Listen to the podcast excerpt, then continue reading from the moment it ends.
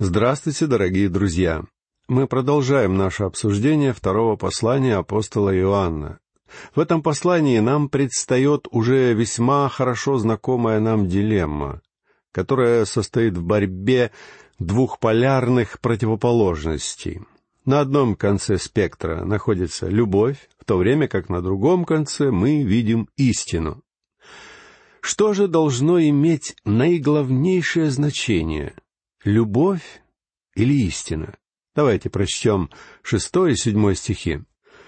Любовь же состоит в том, чтобы мы поступали по заповедям Его. Это та заповедь, которую вы слышали от начала, чтобы поступали по ней. Ибо многие обольстители вошли в мир, не исповедующие Иисуса Христа, пришедшего во плоти. Такой человек есть обольститель и антихрист. Иоанн уже сказал в своем первом послании, что в мире есть немало антихристов. И что же такое дух антихриста? Как мы можем выявить этот дух? Иоанн сам дает нам ответ на этот вопрос. Это человек, не исповедующий Иисуса Христа, пришедшего во плоти. Проявление духа Антихриста — это когда кто-то отрицает божественность Христа. Это когда кто-то отрицает все то, что сказано нам о Господе, все то, чему Спаситель учил, и все то, что Он сделал для нашего искупления, умерев на кресте и воскреснув телесно из мертвых. Отрицание этих истин и есть признак Антихриста, а также проявление действия Его Духа. Дух Антихриста будет воплощен в конце времен не одной личностью, но двумя. Потому что в тринадцатой главе книги Откровения нам описываются именно две независимых личности. Одной из них будет великий политический правитель, враг Христа. Он будет открыто выступать против Христа. Другой будет религиозным правителем, который станет подражать Христу.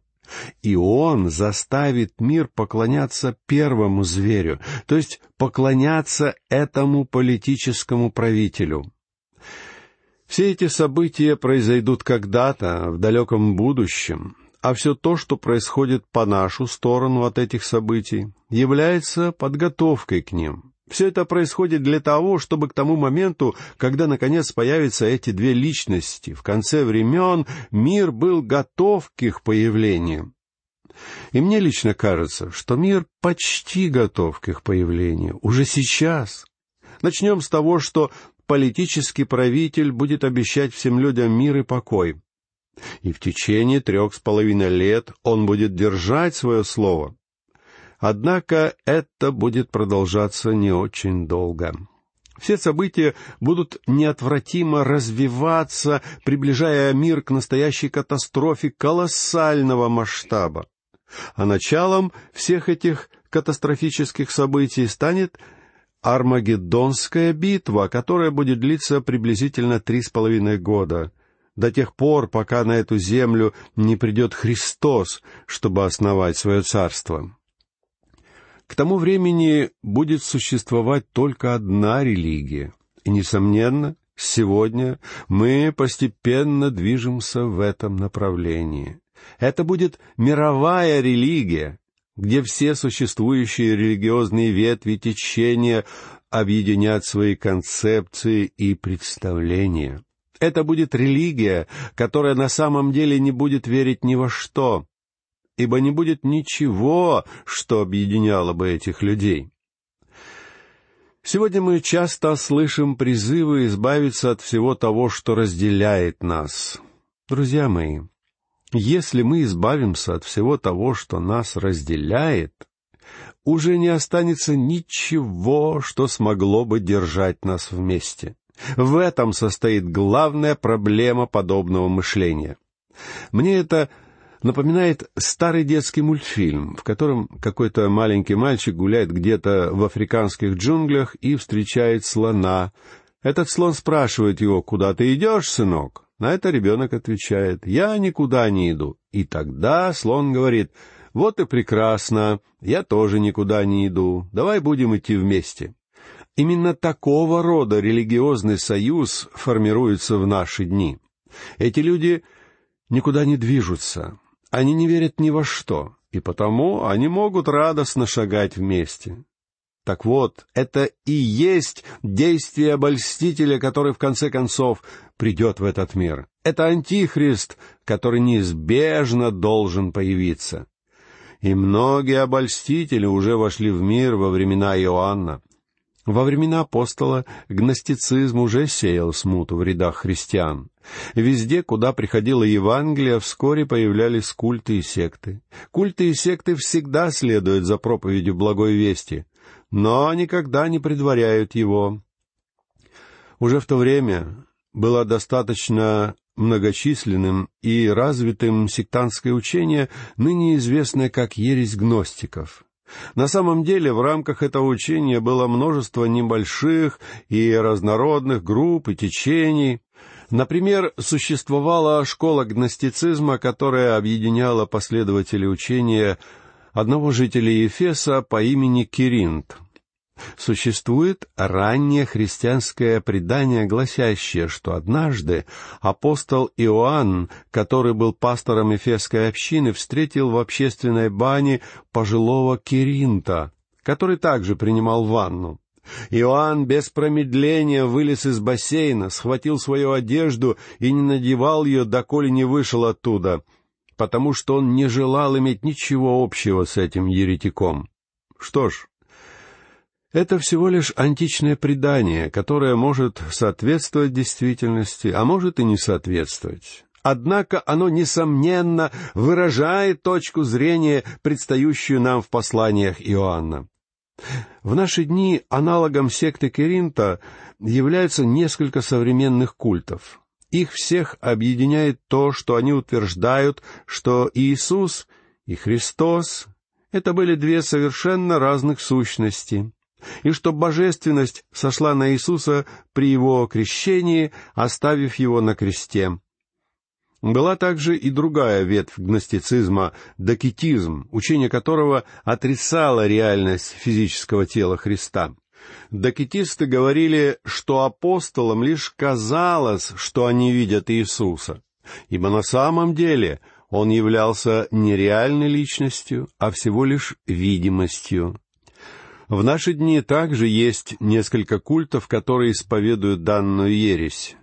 Именно по этой причине Иоанн говорит в своем первом послании. Мы видели его, мы слышали его, мы рассматривали и осязали его. Мы знаем то, о чем говорим, ибо он являлся реальным человеком. Также во времена Иоанна существовали многочисленные иудейские секты. Поэтому, когда появилось христианство, они подхватили большое число христианских учений.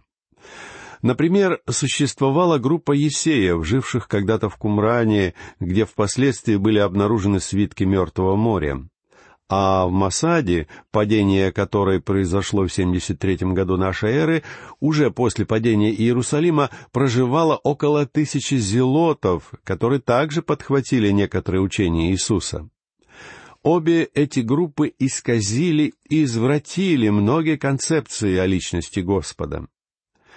Основная идея, которую провозглашает здесь апостол Иоанн и которая является кардинально важной для нас сегодня, это то, что в нашем мире есть множество обманщиков, желающих обольстить и соблазнить нас. Но для нас самое важное состоит в том, что метод, с помощью которого мы можем распознать отступивших от истины, это их взгляды и учения, и их верование относительно личности Господа Иисуса Христа. Если какой-то человек не имеет правильных взглядов на эти истины, тогда все остальное теряет всякий смысл и значение, ибо этот человек является лжеучителем. Это не означает, что человек не может держаться определенных представлений и взглядов, которые будут отличаться от моих и ваших взглядов на какие-то вещи.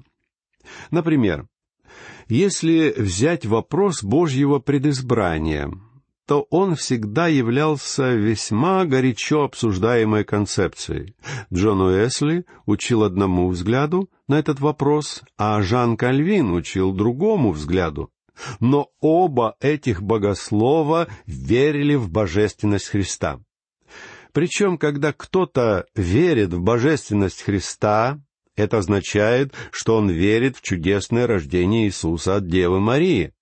Кроме того, это означает, что человек верит в то свидетельство об Иисусе, которое содержится в Слове Бога, а также в учении апостолов, которое они провозглашали в своих посланиях.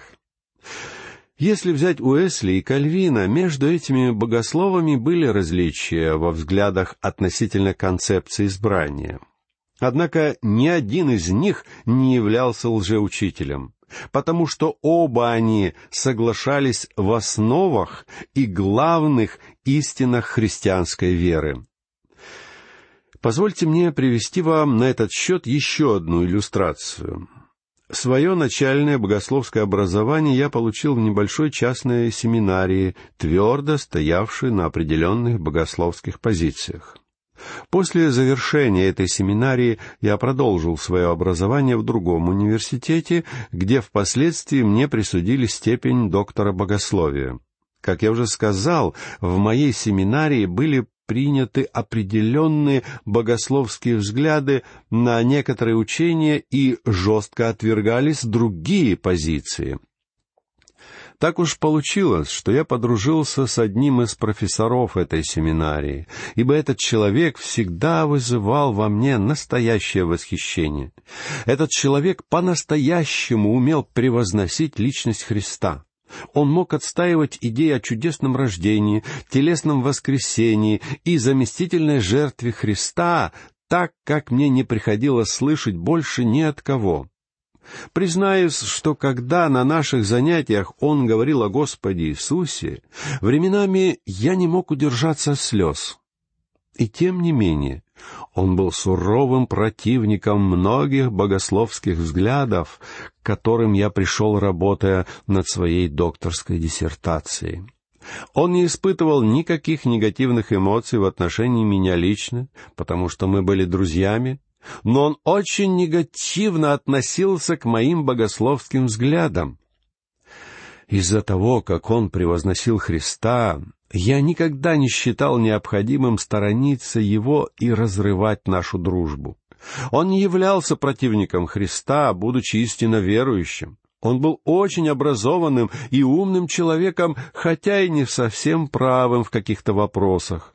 В нашей дружбе я просто принял для себя как данность, что он ошибается в некоторых вещах.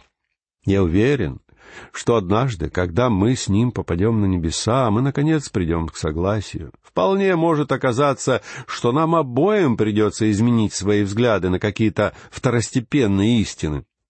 Я действительно смотрю на некоторые вещи как на второстепенные, если они стоят рядом с вопросом о личности Христа.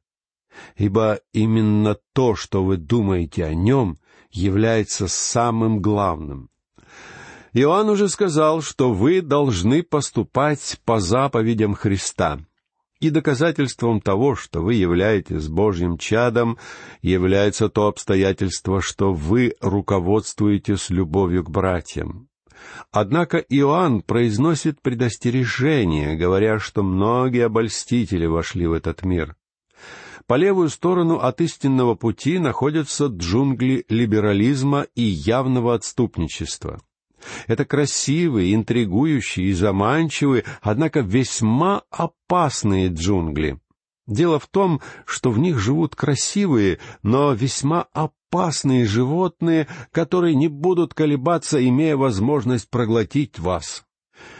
Недавно я слышал об одном замечательном молодом человеке, который служил в вооруженных силах и стал истинным свидетелем для Христа среди своих сослуживцев.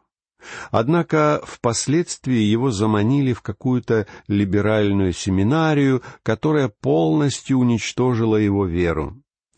Этот молодой человек теперь занимается социальной работой, и его свидетельство сошло на нет. Все его сегодняшние усилия подобны пустому и бессмысленному переливанию воды. И мое сердце безмерно сочувствует таким молодым людям. Так что либеральные учения — это одна крайность. Но на противоположной стороне этого спектра находится другая крайность, которую можно сравнить с пустыней, наполненной ядовитыми змеями. Я говорю о пустыне крайнего фундаментализма, который совершенно лишен любви. Единственное, что является важным по мнению таких верующих, это наличие правильной доктрины.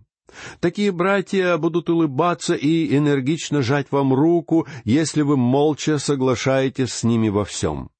Но стоит вам сказать неосторожное слово против их позиции, как они превращаются в ваших злейших врагов и готовы, не колеблясь, уничтожить вашу репутацию поистине чудовищными обвинениями в ваш адрес, демонстрируя вместо любви к вам ненависть и злобу. Ваша репутация не будет в безопасности в руках таких людей. С другой стороны, за годы своего служения я неоднократно убеждался, что истинные Божьи люди, которые готовы стоять за истину, по большей части являются людьми, на которых вы можете положиться, и которые во всем в своей жизни проявляют доброту и милосердие. Я вспоминаю, как об одном из моих бывших учителей рассказывали такую историю.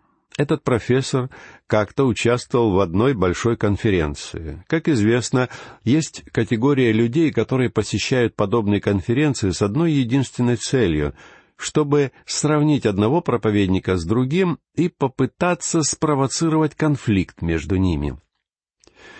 И вот я слышал, как один такой человек подошел к моему учителю и сказал, «Профессор, я слышал, что такой-то проповедник, и он назвал имя одного известного богослова, выступая на другой конференции, сказал то-то и то-то, но сегодня вы высказали нечто в корне противоположное. Кто из вас прав, а кто ошибается? Этот человек указал на какую-то незначительную доктринальную деталь, в которой не было ничего жизненно важного, а только небольшое расхождение во мнениях. У нас у всех есть какие-то расхождения во мнениях, но нам удается держаться своего мнения без конфликтов. И мой учитель ответил этому человеку. «Очень интересно. Я никогда не знал, что мой коллега придерживается такого мнения. Может быть, мне следует прислушаться к его словам?» С этими словами он повернулся и пошел дальше. А этот человек остался стоять там, раскрыв рот, потому что после такого ответа он уже не мог надеяться на конфликт между богословами. Лично я считаю, что мой учитель едва ли сомневался в правоте своего учения. Однако его ответ позволил обезоружить того, кто пытался вбить клин между братьями. Это, на мой взгляд, является даже более опасным делом, чем отъявленный либерализм. Я без особого труда могу узнать либерала, и я могу сказать со всей искренностью, что я не веду дел и не общаюсь с этими людьми, ибо с ними меня не объединяет ничего. Однажды какой-то крайний фундаменталист ложно упрекнул меня в том, что во время евангелизационной кампании я установил хорошие отношения с каким-то представителем либерального учения. На самом же деле, я не только не встречался с этим либералом, но не имел для этого никаких оснований, потому что мы работаем в совершенно разных сферах, и у нас просто нет поводов для общения. Однако я выяснил, что самыми опасными для меня являются крайние фундаменталисты. Я бы даже сказал, что их я боюсь больше, нежели кого бы то ни было. Они произносят ханжеские изречения и утверждают, что обладают истиной. Но горе тем, кто решится перечить им в каких-то незначительных вещах, в особенности в вопросе отделения, как бы это ни был жизненно важный вопрос для вас. Я выяснил, что их главным приоритетом является вовсе не доктрина, но злобные нападки и склоки самого низменного уровня. Мне доводилось встречаться как со служителями, так и с простыми верующими, которых мне приходилось опасаться больше, чем самых ядовитых змей. Яд злобы, зависти и ненависти просто капал с их языка, в то время как они всячески имитировали любовь, а также посвященность Христу и истине. Самая главная мысль второго послания Иоанна — это, что истина обязана облекаться в осязаемую и видимую форму. В противном случае она становится крайне опасной. Поэтому, друзья мои, сегодня мы должны быть очень осторожны с обеими крайностями этого широкого диапазона проявлений веры. Иоанн говорит, что метод, с помощью которого мы можем убедиться, что человек не является Божьим чадом, состоит в следующем. «Всякий, не делающий правды, не есть от Бога, равно и не любящий брата своего». Любовь и праведность — это две несомненных черты Божьего чада. Основная идея, которую провозглашает здесь апостол Иоанн и которая является кардинально важной для нас сегодня, это что в нашем мире есть множество обманщиков, желающих обольстить и соблазнить нас. Но для нас самое важное состоит в том, что метод, с помощью которого мы можем распознать отступивших от истины, это их взгляды и их учение, и верование относительно личности Господа Иисуса Христа.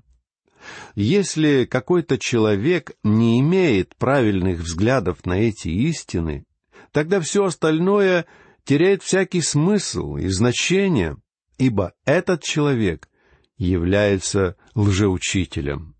Давайте поймем, что человек может быть крайне религиозным и при этом не являться христианином. Ведь на самом деле христианин — это тот, кто является последователем Христа, тот, кто верит в Него. Вы не можете быть последователем Христа, если не верите в Его чудесное рождение, если вы не верите в Его божественность, Его чудесную жизнь и Его искупительную жертву на кресте. Это является самым главным. Давайте будем помнить об этом. Желаю вам всего доброго и на этом прощаюсь с вами. До новых встреч.